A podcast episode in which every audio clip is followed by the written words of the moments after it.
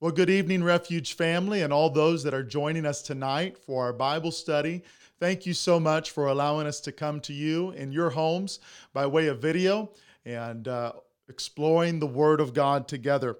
Why don't you turn with me to the Gospel according to John, John chapter 1 and verse 29. John chapter 1 and verse 29. What a wonderful Mother's Day service we had this past Sunday. We are so uh, thankful for all of the Mother's Day greetings that we were able to, to gather together and include in our videoed service. And uh, there were there were more that we we did try to get, and, and I promise you that we did not intentionally leave anybody out. But of course, uh, with all of our hearts, we want to honor all of our moms, and we are so thankful for your role in the home, in the family, and in the church course, we uh, were blessed by a challenging message from our First Lady. Thankful for the preaching of the Word of God this past Sunday, and then to be able to see so many that stopped by for our drive through Mother's Day gift pickup there at our property. We are thankful to all of those that were able to come and to stop by and see us and pick up their gift. We do have Refuge uh, Youth Church tonight at 8 p.m. Uh, please help us make sure all of our young people, all those that are 12 uh, to 21 years old, will be on our youth church uh, Zoom call tonight at 8 p.m. with Brother Alex Perry. Also, I would encourage you uh, before we read our text, sometime this weekend, would you give a brother or sister a call or maybe send them an encouraging text? and let someone know that you care about them and let the Lord lead you to pray for them in your prayer time with the Lord.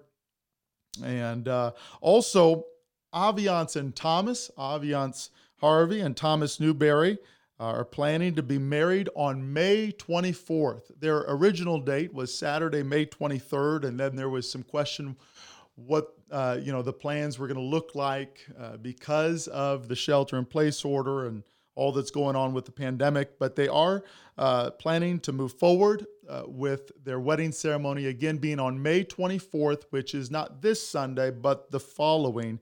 And we will be sharing more details with you on Sunday on how we as a church family can celebrate together with them. Please, let's continue uh, to uh, be accountable through our text attendance. Uh, my son told me the other day that instead of asking everybody to text the word here, uh, that we should pick a different word to kind of mix it up, maybe catch some people off guard. Um, I thought he was it was strange because he was thinking more and more like I might be thinking. But if you would uh, participate in our accountability text uh, attendance by texting the word present present to the number 309 786 3001. Again, that's 309 786 3001. Text the word present.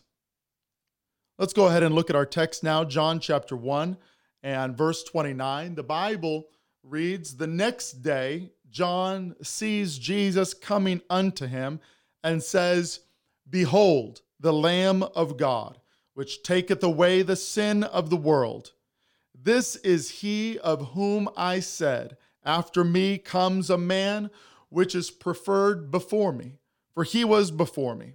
And, John says, I knew him not, but that he should be made manifest to Israel. Therefore am I coming, therefore am I come baptizing with water. And John bare record, saying, I saw the Spirit descending from heaven like a dove, and it abode upon Jesus. Verse 33, again, John, John says, And I knew him not but he that sent me to baptize with water, the same said to me, Upon whom thou shalt see the Spirit descending and remaining on him, the same is he which baptizeth with the Holy Ghost. And I saw and bear record that this is the Son of God. Again, the next day after John stood, and two of his disciples, and looking upon Jesus as he walked, John the Baptist says, Behold the Lamb of God. Behold the Lamb of God. And that from the text is my title for tonight's message Behold the Lamb of God. Would you pray with me? Why don't you stand together just for a moment? If you're able to, stand together with me in your homes. Let's lift up our voices and our hands. Let's begin to call upon the name of the Lord right now. Heavenly Father, we love you. We thank you so much for your hand upon our lives. We thank you, Lord, for the opportunity to gather together in purpose, to hear your word, to worship you, to receive, Lord, to bless your name and to be blessed by your word. I ask that you help me to speak as your spirit leads. Help me to speak to your people wherever they are, physically, emotionally, or spiritually. Help me as the messenger tonight to speak and to feed the flock of God that you have purchased with your own blood. Let your spirit lead me to speak words that are not my own, but your word for your people at this time. We ask this prayer in Jesus' name, and we give you all the glory and all the thanks and praise. Amen. Amen. Amen. Before you're seated, why don't we clap our hands to the Lord and give him some praise? We love you, Jesus. We worship you, Lord God. We praise your holy name and we thank you, Lord. Hallelujah, hallelujah, hallelujah, hallelujah. Glory to God, glory to God, glory to God. Amen. Amen. If you're if someone else is in the room with you, look at them and say, "Behold, the Lamb of God. And you may be seated. Behold, the Lamb of God. I want to expound on our text just a little bit to lay a foundation before I get to the crux of tonight's message. In these opening pages and verses of the Gospel according to John, we find the character John the Baptist. Uh, there is a difference between the writer, John, who was a disciple, the apostle of the Lord Jesus Christ, who also wrote, beside the gospel according to John, he also wrote 1st, 2nd, and 3rd John, as well as the book of Revelation, are all credited to his writing. But this John that we read about in our text is not that John, the disciple or the apostle. It is John the Baptist, the forerunner of Jesus Christ, the one who was baptizing before Jesus arrived into his public ministry. And John tells us of how that God who sent him revealed that he would know who the Messiah was through supernatural signs. Now, this is very important.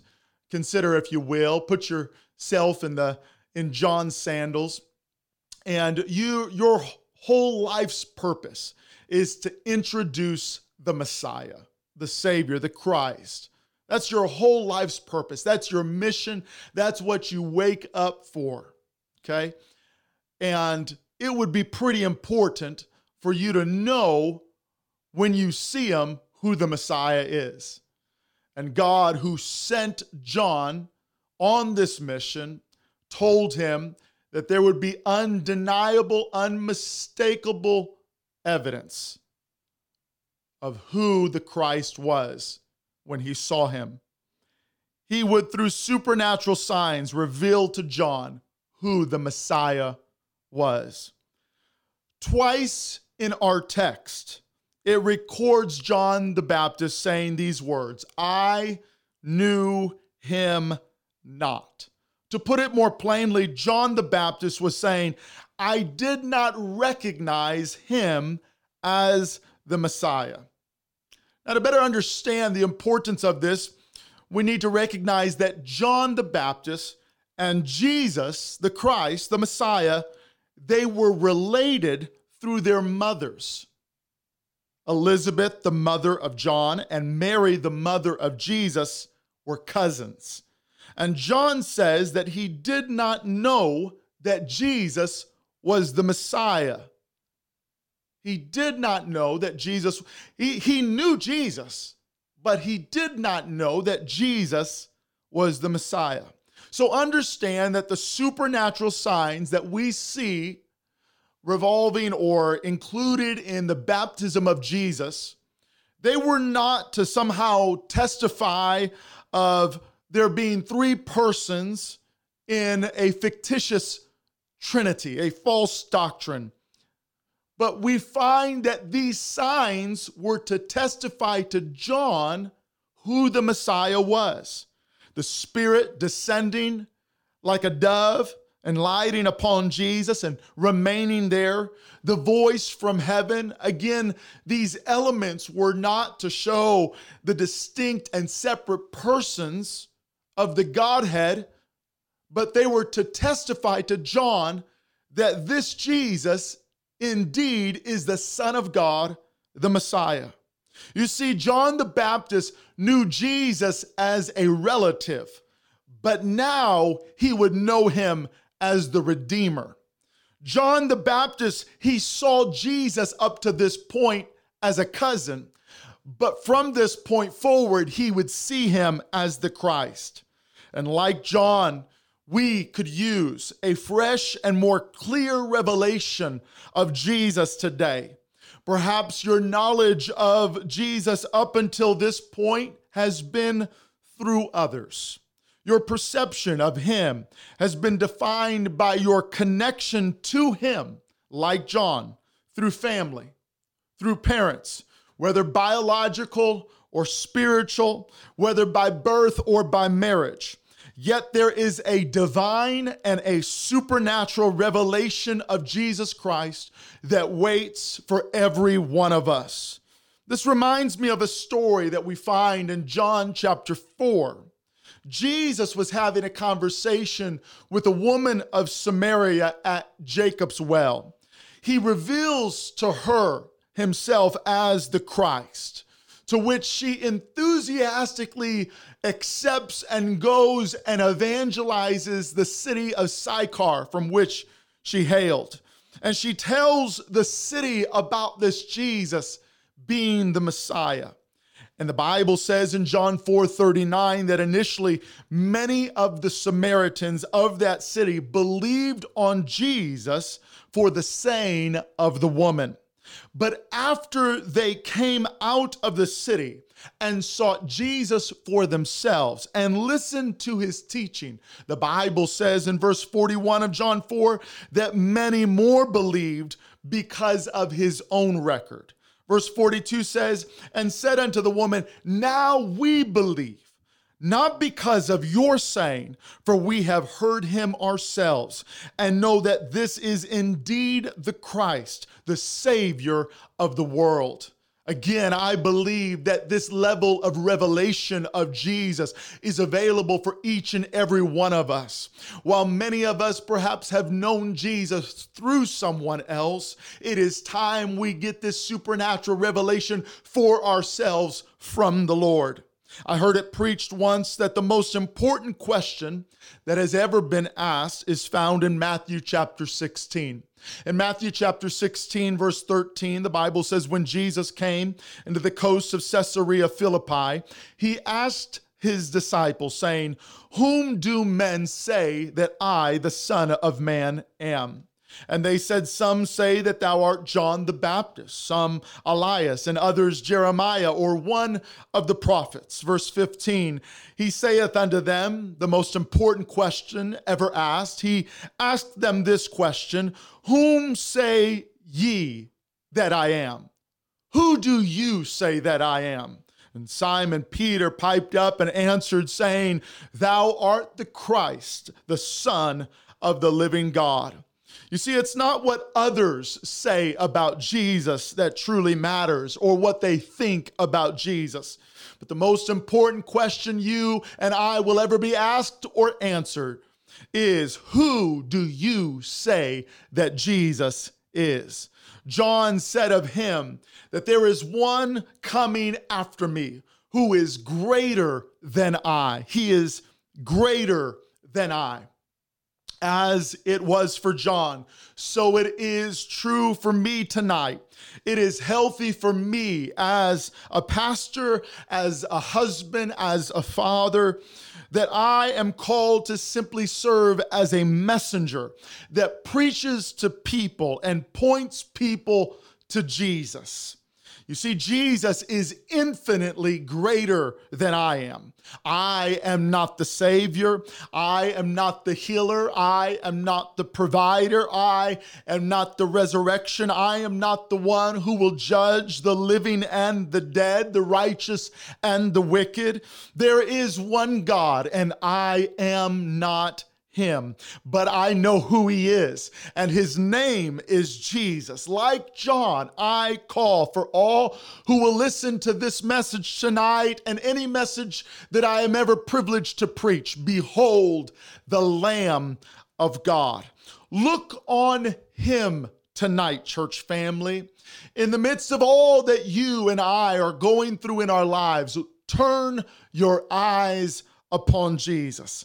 Please allow me to share with you who Jesus is. I will not exhaust this subject. I will not give uh, a great Bible study on this subject, but just very quickly, I want to share some scriptures with you about who Jesus is. Colossians 1:15 says that Jesus is the image of the invisible God. We serve a God who is eternal, He is immortal, and He is invisible. And Paul tells the church of Colossae that Jesus is the image, He is the visible manifestation of the invisible God. Furthermore, in Second Corinthians 4, verse 6, it tells us that we are able to see and to know the glory of God in the face of Jesus Christ. We are able to see the glory of this invisible God, the beauty, the majesty of this invisible God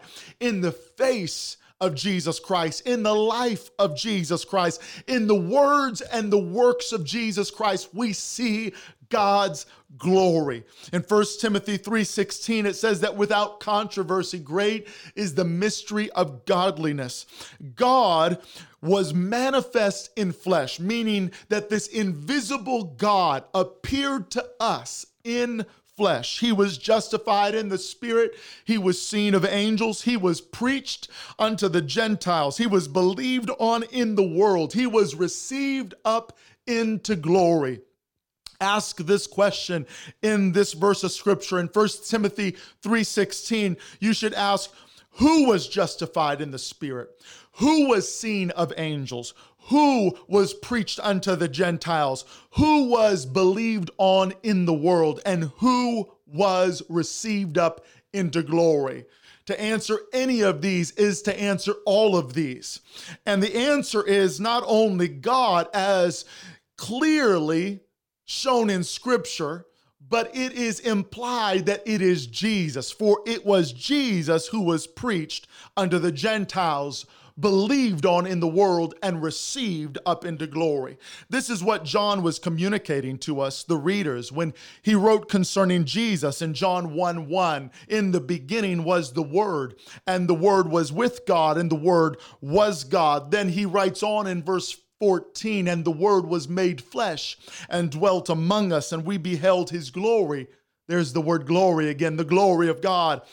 The glory as of the only begotten of the father full of grace and truth. This is how Jesus could say, a full 1,900 years after Abraham had been dead, buried, and in the grave, he would say in John 8 58, before Abraham, Jesus says, I am.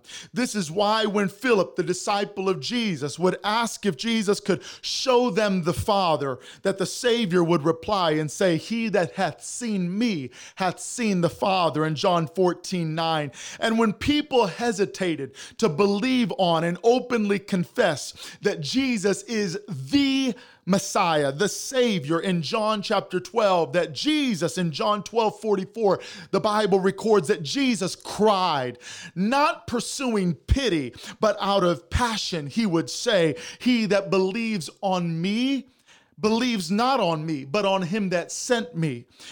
And he that sees me sees him that sent me. Jesus was passionately crying out to the people who hesitated in their faith that when you believe on him, you're not believing on mere mortal flesh and blood, but you are believing on God who had manifest himself in flesh and blood. Jesus, someone say Jesus.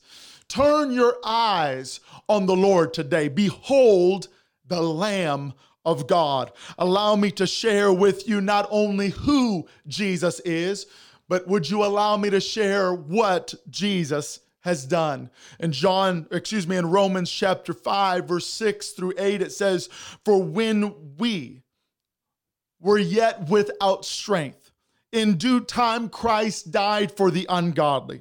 For scarcely for a righteous man will one die, yet preadventure for a good man some would even dare to die.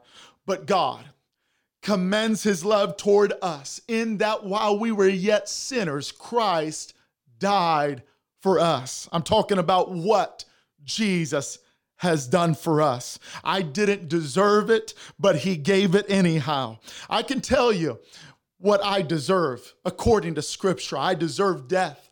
I deserve any sickness, any punishment, any any misery, any shame. I deserve it all. Anything that I would ever receive in this life, I'm telling you right now, I deserve it because the wages of my sin is death.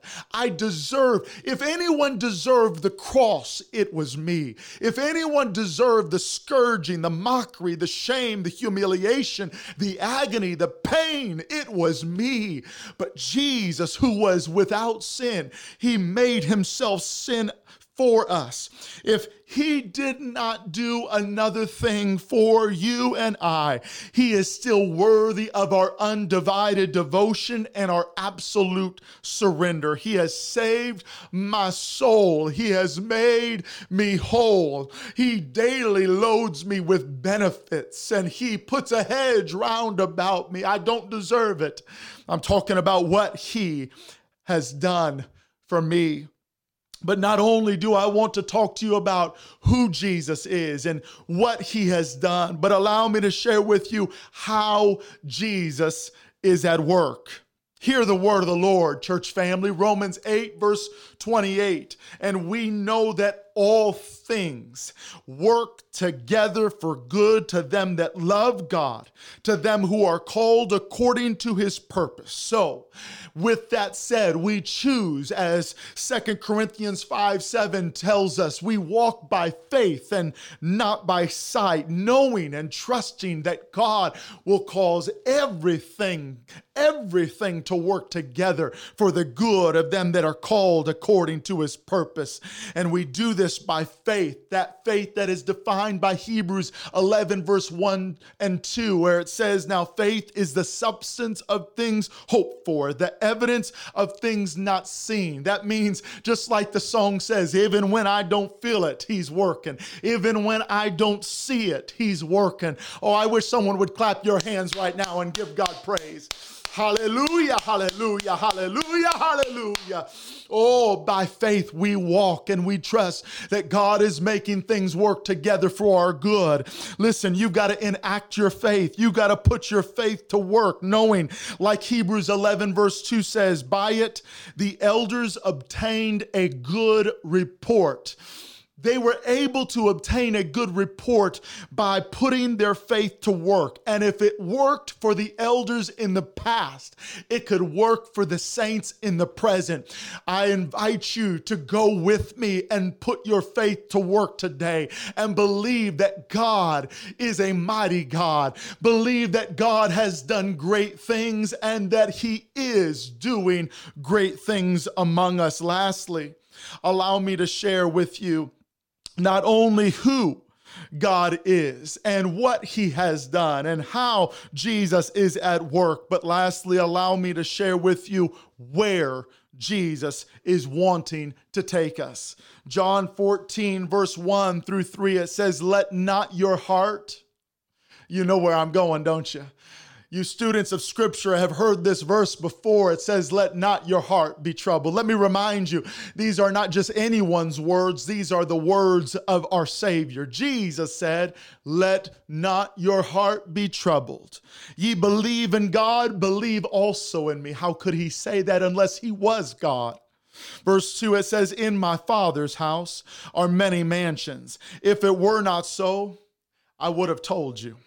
So I go. I go to prepare a place for you.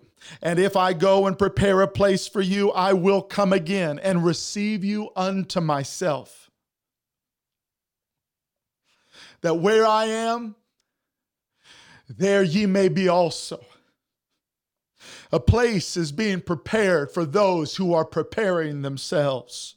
A place with no more sickness, a place with no more viruses, a place where there's no more death and no more goodbyes, no more hate, no more prejudice, no more racism, no more war, no more famine, no more darkness, no more night, no more sin.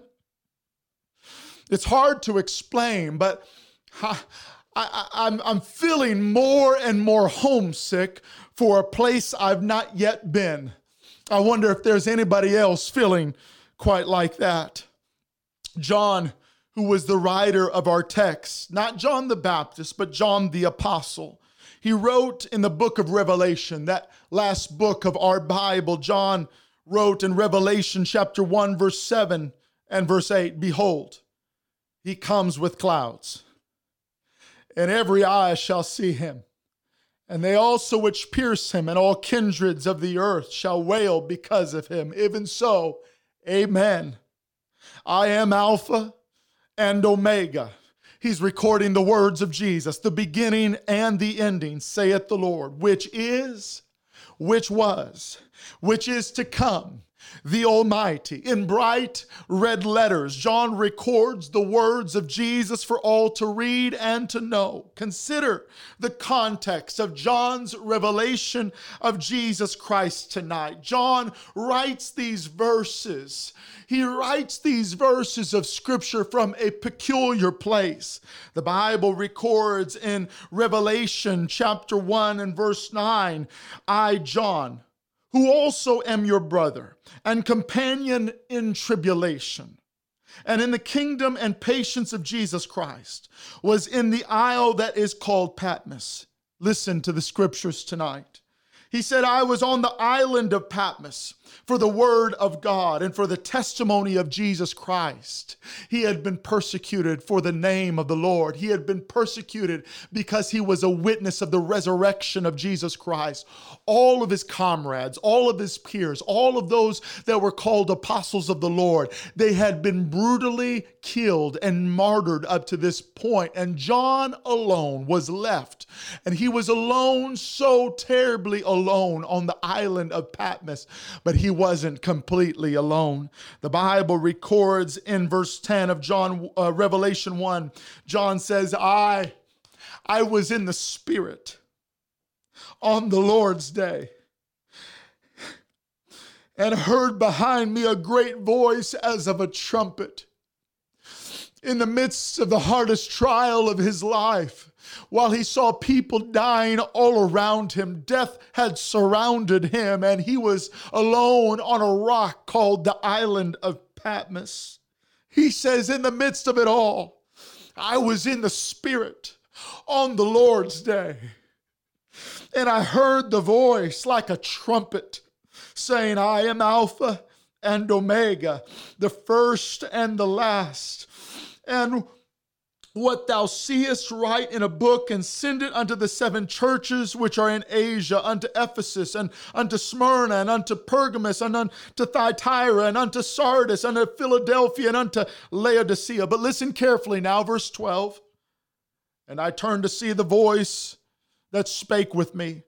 And being turned, I saw seven golden candlesticks. And in the midst of the seven golden candlesticks, there was one like unto the Son of Man, clothed with a garment down to the foot, and girt about the paps with a golden girdle. His head and his hairs were white like wool, as white as snow, and his eyes were as a flame of fire, and his feet like unto fine brass, as if they burned in a furnace, and his voice as the sound of many waters. And he had in his right hand seven stars, and out of his mouth went a sharp two edged sword, and his countenance was as the sun shines in his strength. And I saw him, John says, I saw him, and I fell at his feet as though I were dead. John had been overwhelmed by the glory of God in the face of Jesus Christ, though in the midst of tribulation, surrounded by death, John beheld the Lamb of God. And he was in the Spirit on the Lord's day. I feel like I'm speaking to someone tonight that you what you need is to find yourself in the spirit. You need to find yourself in the presence of the lord. And the way to do that is to get your attention back on jesus to behold the lamb of god once again. Write down read follow obey and discover the power of these final verses that i share with you tonight as i close. Psalm 121 verse 1 and 2 I will lift up mine eyes unto the hills from whence cometh my help. My help cometh from the Lord which made heaven and earth. Hebrews chapter 12, verse 1 Wherefore, seeing we also are compassed about with so great a cloud of witnesses, let us lay aside every weight and the sin which doth so easily beset us, and let us run with patience the race that is set before us, looking unto Jesus, the author and finisher of our faith, who for the joy that was set before him endured the cross, despising the shame, and is set down at the right hand of the throne of God. For consider him. I'm calling you, church family, to consider him, to think about the Lord, to behold the Lamb of God, to get your mind back on the Lord Jesus Christ, who endured such contradiction of sinners against himself, lest ye be wearied and faint in your minds. He says, before you throw in the towel, before you call it quits, before you give up, listen, consider him. Think on the Lord. Behold the Lamb of God. He is the author and finisher of your faith tonight. If he began a good work in your life, that means he has every intention to complete that same work. So, with me, say Psalm 57, verse 7 My heart is fixed. My heart is fixed. Oh God, my heart is fixed. Therefore, I will sing and give praise. Isaiah 26, verse 3 Thou wilt keep him in perfect peace, whose mind is stayed on thee, because he trusteth in thee. Get your mind on the Lord, get your heart fixed on God, and sing and give praise. Our God is good, our God is faithful. Our God is awesome. Our God is at work in your life. God has done such wonderful and marvelous things. Listen, God is good. This world may be filled with sin, sickness. It may be filled with death and destruction. It may be filled with discouragement and depression. But our God is good.